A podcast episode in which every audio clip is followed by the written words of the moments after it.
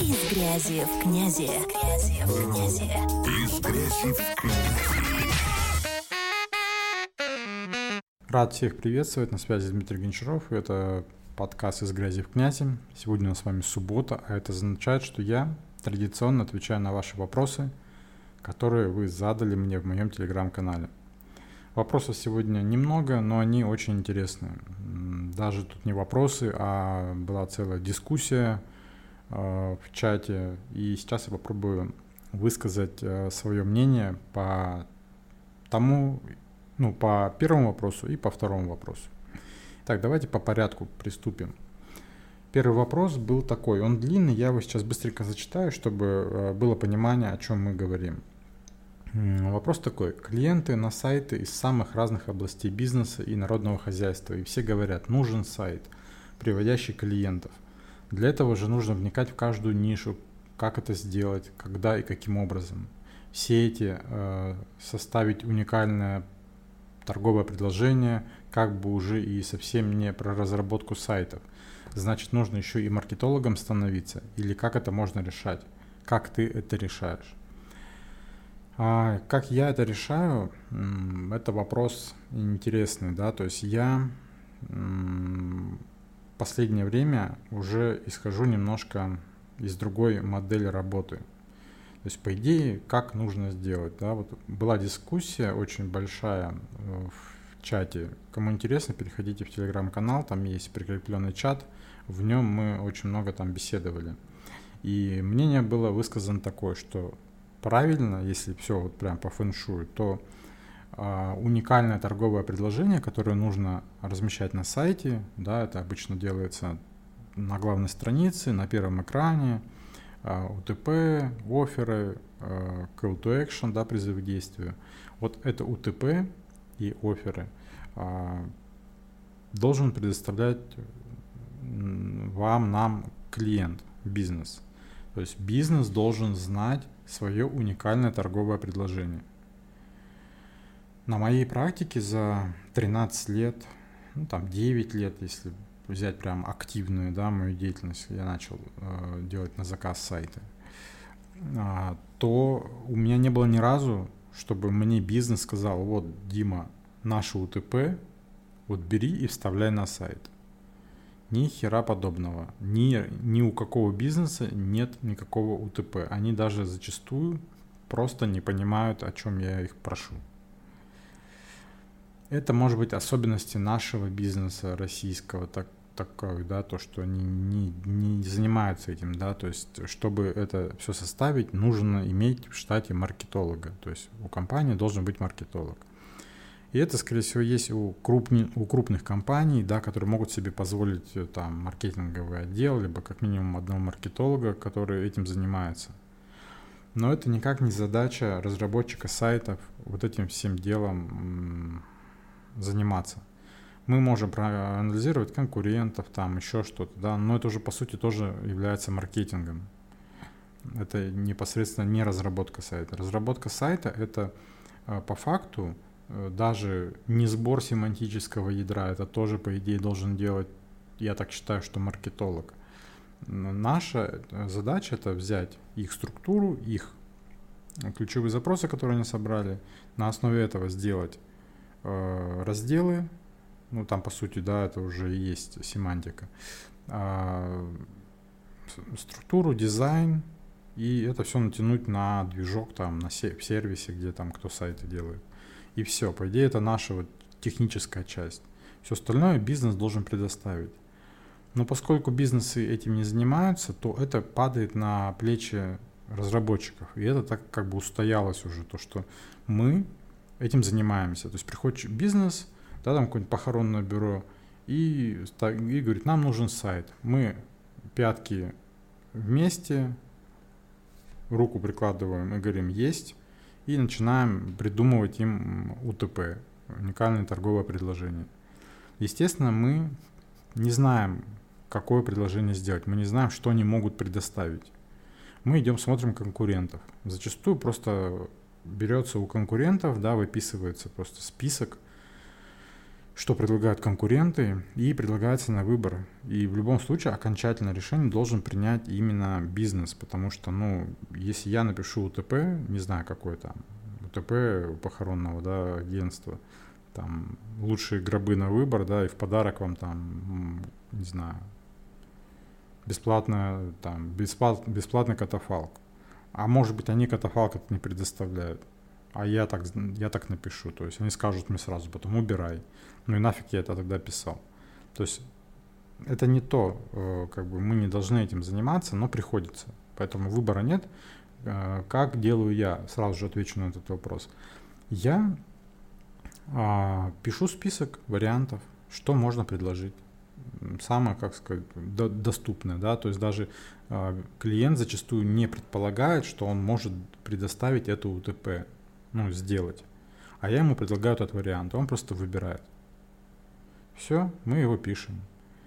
Это проще всего. Почему проще? Потому что, как вот в чате там писали, да, УТП нету, блин, ну вы не бизнес, как с вами работать? Если вы сейчас нам ничего не даете, то с вами будет сложно, да, то есть если у бизнеса нет сформулированного УТП, то, блин, с ними не надо работать, да, то есть как тут быть? Я считаю, что нужно работать с клиентами так, приносить, подносить им все на блюдечке. Не так, что, эй, давайте нам УТП, мы ждем. Ну и будете ждать. Это так же, как с брифом. Знаете, вот бриф им кинули, отправили и ждем, когда они заполнят. День, два, неделю, месяц. А бриф не заполняется, потому что он нахер никому не нужен. Ну, слава богу, в последнее время все стали уже понимать, что нужно а, клиента держать как бы за шиворот и трясти постоянно устраивать созвоны, да, там первые созвоны, вторые, там совместно бриф заполнять, либо не брифовать вообще его, а просто вопросами, да, его закидывать в прямом эфире, да, в общении под запись, и уже потом на основе вот этих вопросов уже информацию собирать на, для сайта. Потому что это самый действенный способ, э, чем вот как бриф. А раньше было бриф, там заполните бриф, скачайте у нас на сайте бриф, пришлите нам бриф, это все хуйня полная. Это не работает. Потому что клиенты, они люди такие ленивые зачастую. Контент еще от них хрен дождешься, там фотографии, какие-то про текст это вообще это страшное дело, да, поэтому я, когда мы работаем, мы сразу э, в услугу включаем написание текстов. Тексты пишем только мы. Если у клиента нет текстов, тексты наши. Даже картинки зачастую наши. Потому что если у клиента нет готовых фоток, у него их и не будет. И мы будем сидеть ждать. Мы берем эти фотки просто в интернете, либо в фотобанках, либо где-то еще. Что-то придумываем с ними, там, обрезаем. Ну, иначе проект затянется, а проект выйдет за рамки. Да, будет виноват клиент, ну, блин, а кому от этого лучше -то? Вот будем сидеть ему пени начислять, да, там по договору. Да херня это все. Он уедет куда-нибудь, забудет, у него там еще что-то случится. И все, проект э, затянулся. И, соответственно, не вариант так работать. Поэтому я сторонник того, чтобы делать готовые решения. Вот, то есть стоит задача, все, я ее сделал, предложил вариант. Вот смотрите, вот так, так. Даже зачастую даже варианты не надо предлагать. Ты просто говоришь, вот мы сделали, смотрите, отлично. Да, да, отлично, вот здесь поправьте, тут измените, все, окей поправили, изменили и все, в работу дальше. Чем, блин, ждать, когда он там подумает, как сделать там еще. Не надо, это лишнее. Вот так же с УТП. Составил список, там штук 10, скинул, отлично. Также выбор домена. Я ему сразу 20 вариантов предлагаю, уже свободных, да, не занятых. Я не отсылаю его на сайт, там, Никру, проверять эти домены, чтобы он там выбирал. Он будет, блин, неделю их выбирать, а потом еще скажет, ой, нет, давай другой. Это уже пройденный этап, поэтому я ему сразу даю. Говорю, какие э, слова мы можем использовать в домене. Вот такие-то, такие-то, такие-то. Я все отлично. Просто генератором пользуюсь, он мне предлагает варианты. Загоняю, проверяю, какие свободные. Все, 20 доменов, он выбирает это дело одного часа. Потом я жду до следующего утра, ну, специально. Потому что бывают они там, ой, не, не, погоди, давай другой а потом регистрирую. Все, вопросов вообще нет никаких. Скорость работы э, максимально увеличилась. Все, поэтому вот таким образом я решаю вопросы с неопределенностью клиентов. Также у нас там возник вопрос, э, что делать с неадекватными клиентами, которые э, дрочат правками, да, там, или говорят, что нам нужен сайт, да, и нам нужно маркетинговые исследования, нам нужен анализ конкурентов, нам нужно тот, нам нужно семантическое ядро, да, еще и рекламу нам настройте, пожалуйста, директ. Но денег у нас только на сайт. Да, вот такая, так, так, такая была постановка вопроса в чате. Плюс там видео скинули интересное, да, я тоже посмотрел, показательное. Как быть с такими клиентами? Ну, как быть? А, когда клиент оказывается таким, вы узнаете об этом не э, при первой встрече клиента. Не так, что вам упали деньги на карточку, на счет, и потом вы только начали общаться с клиентом. Вы с клиентом начинаете общаться еще задолго до первой оплаты. Да? То есть это как минимум созвон, диалог, выяснение задач, потребностей, да, вы видите, что это за человек, как он общается, какие он вопросы задает. У меня, кстати, будет видео, а, ну, короткое видео, там, кто где смотрит, э, в ТикТоке, там, в рилсах, либо в шорцах, по поводу вот этого, как, как э, понять, что клиент, да, плохой, как вычислить, там есть три признака. Или два, я уже не помню. Ну, оно выйдет, возможно, через несколько дней. А, вот. И там ярко я это объяснил и показал, как это то есть есть э, клиенты-детективы, это которые вечно все расследуют, там, знаешь, там смотрят, э, ищут там отзывы на сайтах, да, обо мне там, ищут там клиентов моих старых опрашивают, да, там есть следователи, в общем, я там все рассказал более подробно. Вот ты же сразу видишь этого человека, когда только начинаешь с ним сотрудничать. То есть тут уже есть какой-то момент недоверия с его стороны. Да, и вот эти моменты, когда ты ему обозначаешь пул, он тебе сказал, нужно сделать это, это и это, а ты говоришь, да, это будет стоить вот столько. Он скажет, у, у меня столько нету. То есть это еще момент будет еще до начала оплаты, правильно? То есть до начала сотрудничества. Ну и все, ты просто отказываешь и все. Собственно, как там мы все и решили, да, то есть с такими клиентами не работать. А я э, предлагаю с этими клиентами работать. И я это решаю просто. Я делаю заград цену. Это один вариант, да, то есть уже в процессе, еще до момента названия цены, уже можно понять, что за человек. Вот я уже это все вычисляю. Да, и как бы в своем наставничестве я, когда обучаю, я тоже про это рассказываю, а, как у таких людей, а, ну, вычислять еще на этапе общения. А, и даешь им заград цену, ставишь x2 и все. Тут два варианта. Либо он откажется, ну и окей. И вариант второй, если он согласится. Но если он согласится, я думаю, за x2 можно поработать. Ничего страшного. Дальше. Следующий вариант, как с такими людьми работать. А, ну, в чате было предложение просто их слить конкурентам. Ну, и вроде ребятам, да, работу подкинул и сам избавился. Ну, нужно не забывать, что если вы ребятам подкинули, то ребята могут подумать, что вы специально это сделали, подкинули клиента такого, чтобы им насолить. Это тоже как бы не самый идеальный вариант. Может себе репутацию испортить. Вот. И второй вариант, как я работаю с такими клиентами, если они есть. Ну, у меня были такие парочку. Я не скажу, что много, у меня, слава богу, в основном адекватные попадаются. Но были. А, я просто разбивал работу на этапы. А, я не брал целиком за сайт, а я брал так. Он говорит, а, надо это сделать? Я говорю, окей, это будет стоить вот столько.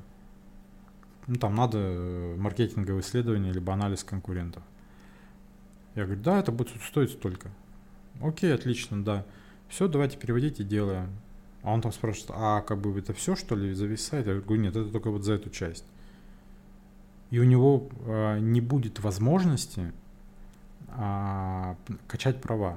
То есть, когда он тебе, вы подписываете договор на всю сумму, ну, например, там 100 тысяч, 150 или там, ну, разные, то он тогда может начать говорить там, а давай еще это сделаем, а это сделаем. Ну, то есть вы уже подписали, задаток он перевел, там, аванс, все, ты в его власти. Он начинает тебя дрочить. А когда вы работаете поэтапно, мелкими, да, кусочками, то у него уже нет такой возможности. Он может только в рамках вот этой маленькой суммы тебе ставить задачи. И это всегда будет э, стопроцентная оплата, потому что, ну, суммы небольшие, и дробить их, ну, как бы и так получается, проект раздробили на части, и еще как бы, что, будем дробить авансами вот эти маленькие части? Ну, нет, конечно, это будет стопроцентная предоплата, и все. То есть там 20 ну, тысяч, например, да, он раз перевел, окей, работу сделал, все. Вот в рамках этой работы можешь меня дрочить, там, правки, да, и то это можно ограничить количеством правок, изменений. Все, работу сделали, так, отлично, двигаемся дальше. Дальше что у нас? Прототип сайта, да, или дизайн сайта. Да, это будет стоить там 40 тысяч, например. Окей, все, переводишь сороковник, делаем дизайн. И дальше, дальше. То есть вот таким образом мы заканчиваем проект. И у человека просто руки связаны в плане э, того, чтобы тебя дергать. Идеально работают, поверьте. Так, с этим вопросом закончили. А, следующий вопрос, второй, он же у нас последний. Это такой, был участником разговора, где утверждали, что в сайт смысла нет вкладываться, лучше все силы бросить на маркетплейсы, потому что именно там люди в основном заказывают, а сайт только для ознакомления с товаром. Хотелось бы твое мнение услышать. А, ну, имеется в виду, скорее всего, сайт это интернет-магазин, да, раз с маркетплейсами мы сравниваем – ну, здесь момент такой. Э, сайт — это как бы твой дом, а marketplace — это как бы, ну, я бы даже сказал, гостиница. Не то, что там арендное жилье, а вообще гостиница. Да, вот, э, в принципе, все э, ситуации с сайтами, с хостингами, с сервисами, с движками э, примеряйте на недвижимость. На квартиры, на многоквартирные дома, на гостиницы, на арендное жилье. Прям вот очень схожи. Вот эта метафора, она прям идеально подходит. Можно аналогии проводить, и тогда становится более понятно. Потому что сайт это все-таки твое. Да, и ты можешь там любое количество товаров сделать, ты можешь э, любые там акции, цены. А marketplace это, во-первых, чужая территория, где тебя всегда могут заблокировать. Там могут писать жалобы на тебя. Там могут что еще делать? А комиссии там есть, да, не маленькие, кстати. Там могут, э, вот у вас с Вайберсом история была, да, когда там запороли они там некоторые моменты. То есть сюрпризов полно. А, поэтому я считаю, что нужно делать сначала сайт, а, а потом уже постепенно выходить на маркетплейсы, если есть такая необходимость. Не надо слушать, что там говорят. Э, лучше свой сайт и его потихонечку продвигать. Он никуда не денется, он будет работать, вот, а маркетплейсы будут просто помогать в продажах, да, то есть это то же самое, как покупать рекламу, либо там, ну, тот же Яндекс Директ, да, также и маркетплейс. Лучше пусть он будет дополнительно, чем он будет основным источником э, трафика, который не зависит от вас. Вот такое вот мое мнение. Ну вот, в принципе, и все. Я ответил на ваши вопросы. На этом можно подкаст заканчивать. Сегодня у нас с вами еще, кстати, финал Лиги Чемпионов по футболу. Кто будет смотреть, пишите в комментариях, за кого вы будете болеть. Я еще пока не решил. Я буду болеть за тех, на кого поставлю ставочку. 100 рублей, символически, да, для азарта. Для а, более интересного просмотра телепередачи. Поэтому на этом все. А, давайте до встречи в следующую субботу с утра выйдет также пост, я его уже запланировал, так что он выйдет по расписанию.